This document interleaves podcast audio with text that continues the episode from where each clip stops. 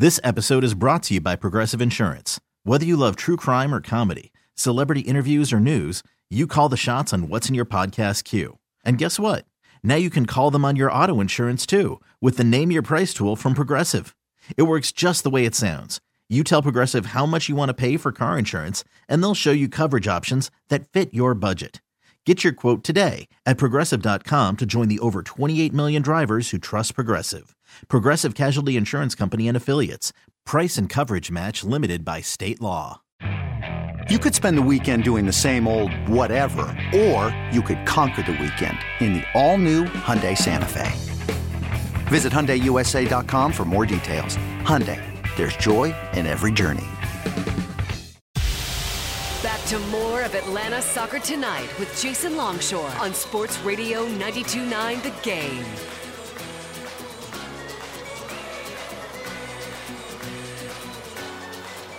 Welcome in Atlanta Soccer tonight, catching up on all the action from the World Cup with our good friend Gonzalo Pineda, manager of Atlanta United. Gonzalo, how are you? I'm very good. How are you? Doing good. It's been a crazy day at the tournament, but of course, we have to talk about Mexico from yesterday and the disappointment just your general reaction of Mexico's World Cup going from game one against Poland, the most critical game, to a tough one with Argentina, to a great performance against Saudi Arabia that ultimately came up short. Yes, well, uh, pretty disappointed as probably the rest of Mexico. Obviously, we had probably not high hopes, but we had some hopes of at least making the next uh, phase of the tournament, and, and and obviously we didn't succeed on that. It's crazy because for me the last game was the best one Mexico played, and uh, and well we was we, we just fell short, and uh, well it's uh, very disappointed, uh, very disappointed I would say. Yeah, it feels like this tournament, the schedule itself really fell in an awkward way for Mexico because the Poland game was the critical one, and just not having any kind of a, a camp to prepare, it felt like both teams were kind of uh, just awkward in that first game. Yes, yes. Well, it it it was. Uh, uh, we cannot blame the calendar. I mean, uh, there there would be there were issues for every team you can name it, and and there were many many teams that that you know had issues with injuries and that and timings and all that. So i would say that uh, it is what it is and mexico had to do a good job at uh, just try to fix those issues and and, and do and do a better world cup. Uh, unfortunately i would say yes the timing of of you know Lozano not being completely in rhythm in in uh, in Italy due to some injuries, and Jimenez also not being uh, full fit, and Corona, Tecatito Corona, uh, going down in the last minute of of the list. Uh, I, I, would say that that. Those are the three best attackers we have. We know the issues that Carlos Vela and Chicharito they can be. So, so we we we were a little bit short in the attack and, and lack of creative players in the attack. And uh, well, uh, it, it was difficult for Mexico for sure. Yeah, it, that definitely made it a more difficult tournament when and injuries are, are affecting this for a lot of number a lot of teams. The Argentina match, I think one of the big questions coming into that, and, and Argentina coming off of the loss in game one, you knew they were going to be loaded for this one, but Mexico came in in a very defensive stance. Were you a little surprised by that? Yes, to be honest, it, it was a little bit of a surprise uh, because uh, I would say that Tata Martino is a coach well known for trying to dictate always the game. And I was expecting Mexico try to have that battle with Argentina, um, and and well, he he decided that at the end of the day, you know no one knows better the team and and and what type of tactic uh, you are going to do better than the coach. And he knew the players he had and and maybe he felt that if he tried to to go for the game uh, mexico was exposed in, in in some moments with messi and the talented players argentina had. And, and he designed that that uh, strategy and that game plan. Uh, obviously we in mexico we felt a little bit uh, disappointed by that because we felt that that we could have a little bit have a little bit more resistance to to Argentina even though we did a good job overall the first 60 minutes defensively, we could have do more. Um, we could have done more in the attacking side of the game, and and obviously was the, the way we lost against Argentina was was a disappointment. So what's next, in your opinion? Tata said that you know his his his uh, contract was up at the end of the last game. There's going to be change. Uh, do you expect Mexico to kind of go to the status quo, or do you maybe expect them to to shake things up and go in a different direction? Well, uh, I, I, don't know well the news, but uh, what I I read a little bit uh, yesterday and today is, is, is, Tata is no longer the, the, the, head coach of the national team. I don't know if that's uh, a fact or not, but I would say that it's going to be because of the environment and media and fans and all that. I, I, I would say it's very difficult. Tata can continue as a head coach, but uh, I, I, I'm not the type of guys that is blaming only Tata or, or Tata at mm-hmm. all. I mean, uh, he's a great coach. He, he's proven. Uh, it's for me the whole system in Mexico, the, the league, uh, uh you know, how we work with uh, academy players to move them to the first team a little bit quicker, trying to sell more players to Europe but it seems like Mexico only wants, uh, you know, big transfer fees, fifteen million dollars for every every good player we have, and that's impossible in Europe. So it is. Uh, it, it, there are many things to fix. I would say that it, it, seems like we always go to these uh, type of processes in Mexico after the World Cup, and we always feel that that that, that we went short uh, in the in the World Cup, and then we try to fix a lot of things. There are a lot of ideas. At the end of the day, nothing happens, and then the next World Cup is the same cycle. So it it is. Uh, for me, it's a bit of a disappointment for for for for um, you know the situation that that we don't really fix things. We don't really fix the situations that that are preventing mexico to to develop a better football and be- better footballers and more players in europe and and and a whole process that is just better. Um, so uh, we will see what happens. Uh, as always you know the front office in mexican federation uh, they will they will do their job and they will try to come up with a good plan but it seems like the same cycle every every four years yeah, it felt like in it. It felt like that was potentially changing with the success at the youth national team levels and those young players getting minutes in Liga MX for for a while there. But you're right, the moves to Europe haven't happened consistently, and it kind of stagnated at the senior level, even with the promise at the youth national team level. Yes, I, I mean, I, I, would say that one of the good things that we do, because not everything is bad in Mexico. It seems like now we are all doom and gloom, but but there are very right. good things. One of the good things we have is the academy process and the youth national teams, and they normally do well. But we have to remember that we are also out of the of the Olympics. We are out of the under twenties. We are out even with the women's uh, World Cup.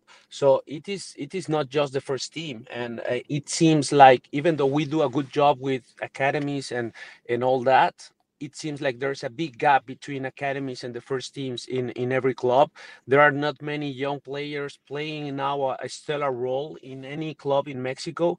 And the good ones you know we transfer to monterrey for 10 12 millions instead of selling them to europe for five. And uh, i understand the business side of it but but if it is only business uh, we won't progress yeah, that's been maybe the biggest change that we've seen here in the U.S. is players making that jump earlier, and even Canada. And I think the performances that we've seen in this tournament, if anything, you know, show that Concacaf has gotten so much more competitive from top to even you know deep into the middle of the the confederation. It's not going to be easy for Mexico, the U.S., Canada to stay in their positions because Concacaf has just gotten so deep lately. Yes, yes, I agree. I agree that uh, CONCACAF, eh, if I would say something is, is, is good, that that you know the U.S. is doing better than Mexico in this moment, and, and Canada overall, I think they progress a lot uh, because the area will, will improve, and that's good for everyone. So uh, I'm happy about it. Uh, obviously, I always want Mexico to be the best one in CONCACAF and yes. try to compete for something different. But that's the battle, that's the rivalry, and that's that's what will push each other to to a better a, a better performance. Do you think maybe Leagues Cup will, will have an impact on, on some of that decision making, or at least put some of the young Mexican players in a potentially bigger spotlight? Well, it's, it's, honestly, it is not just that. It's uh, it is a whole, right? So in Mexico, we stopped playing Copa America. We stopped playing Copa Libertadores, Copa Sudamericana.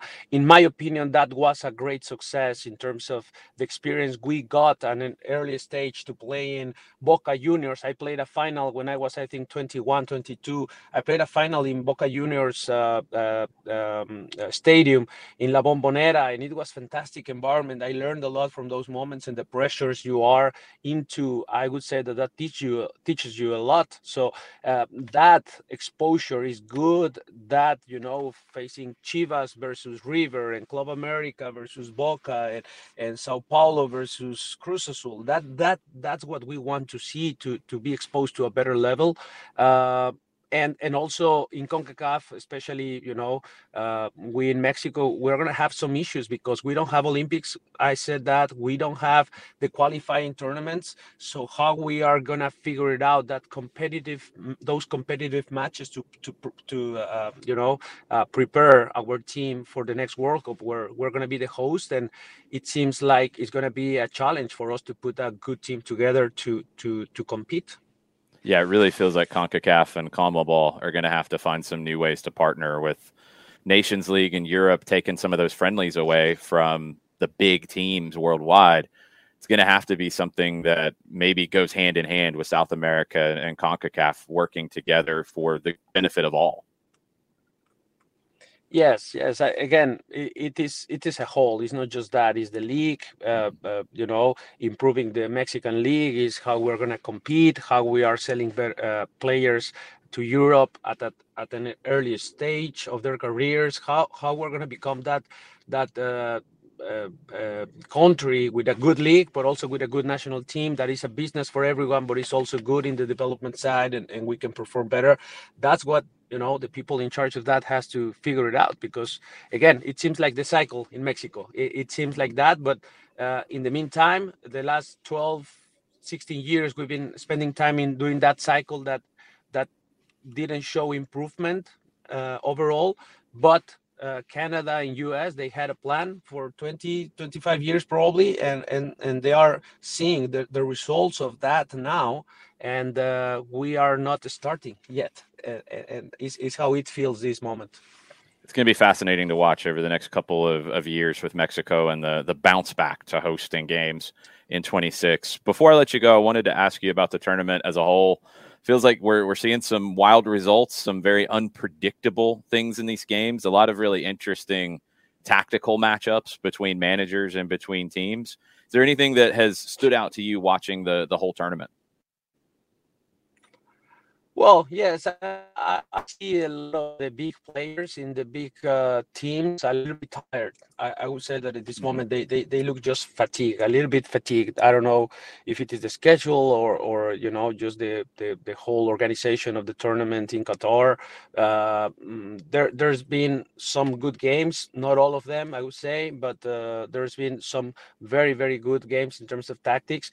I think normally in the first couple games you there some surprises, but after that, in the next stage, normally the bigger teams win because they are a little bit more in rhythm. They understand what is the World Cup about, and and they start to perform at their normal level. So so you don't be so many, you don't see so many surprises in the next stage, I would say. But you never know. This is the World Cup. This is a fascinating part of a World Cup that you know it's been very competitive, and you've seen teams probably. Uh, what I the tendency I see is the teams that are better organized as a collective and they are better tactically as a group, they are the ones that win. And you see even with Brazil that they, of course, they have a lot of talent, but they try to put it together as a whole, as a, as a whole team, and not just one man's effort. And, and and it seems like those teams are doing very well. And um, you know, um, I, I think the next stage is going to be very very exciting. And how have you felt about the U.S. and their run getting out of the group, and they face the Netherlands in the round of 16? Is that a a winnable matchup in your mind? Yes, uh, I, I don't know about the winnable matchup. I would say that I don't see Holland or Netherlands to to to being playing very good. I would say, but uh, but uh, and and the U.S. may have a chance.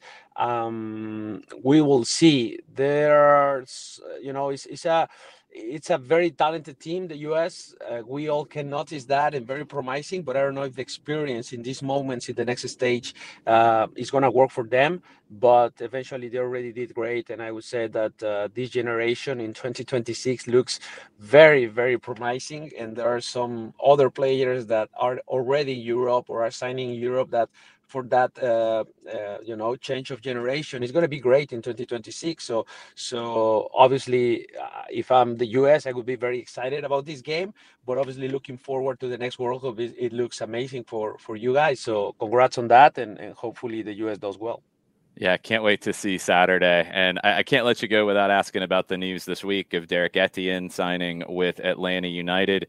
How excited are you to get Etienne coming off of a career year with Columbus and adding to the Atlanta United attack? Yeah, for sure. We were scouting him uh, a while ago. Uh, we're looking at him as a potential, uh, you know, um, new player for us. And once the timing was right, uh, the front office approached to him, and we are very excited at, at, at this signing.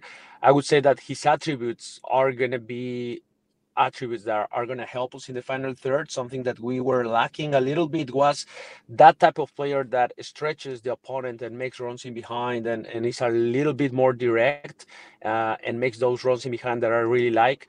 Uh, and and at times we look like a team that plays good possession, but in the final third we we are a little bit narrow and only talk a talk outside of the box, and we need a little bit of explosion on on that flank.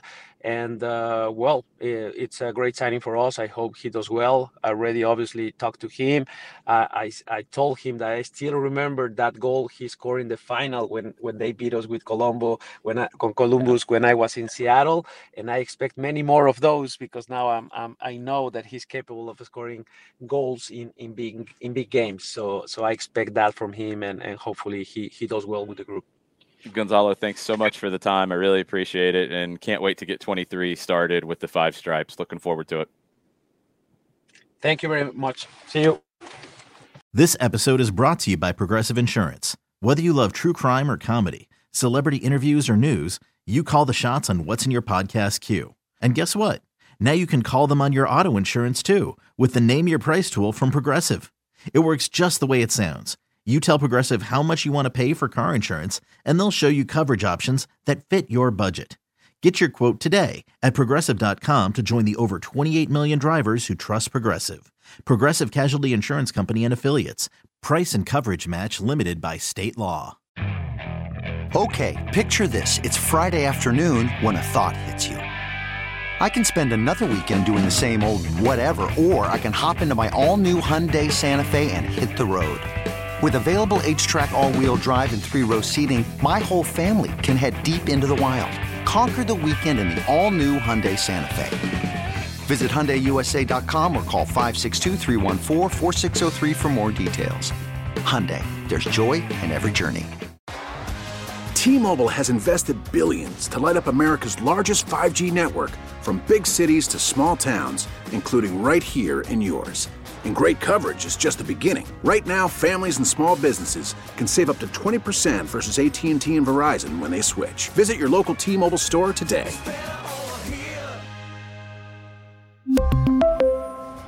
Plan savings with 3 lines of T-Mobile Essentials versus comparable available plans. Plan features and taxes and fees may vary.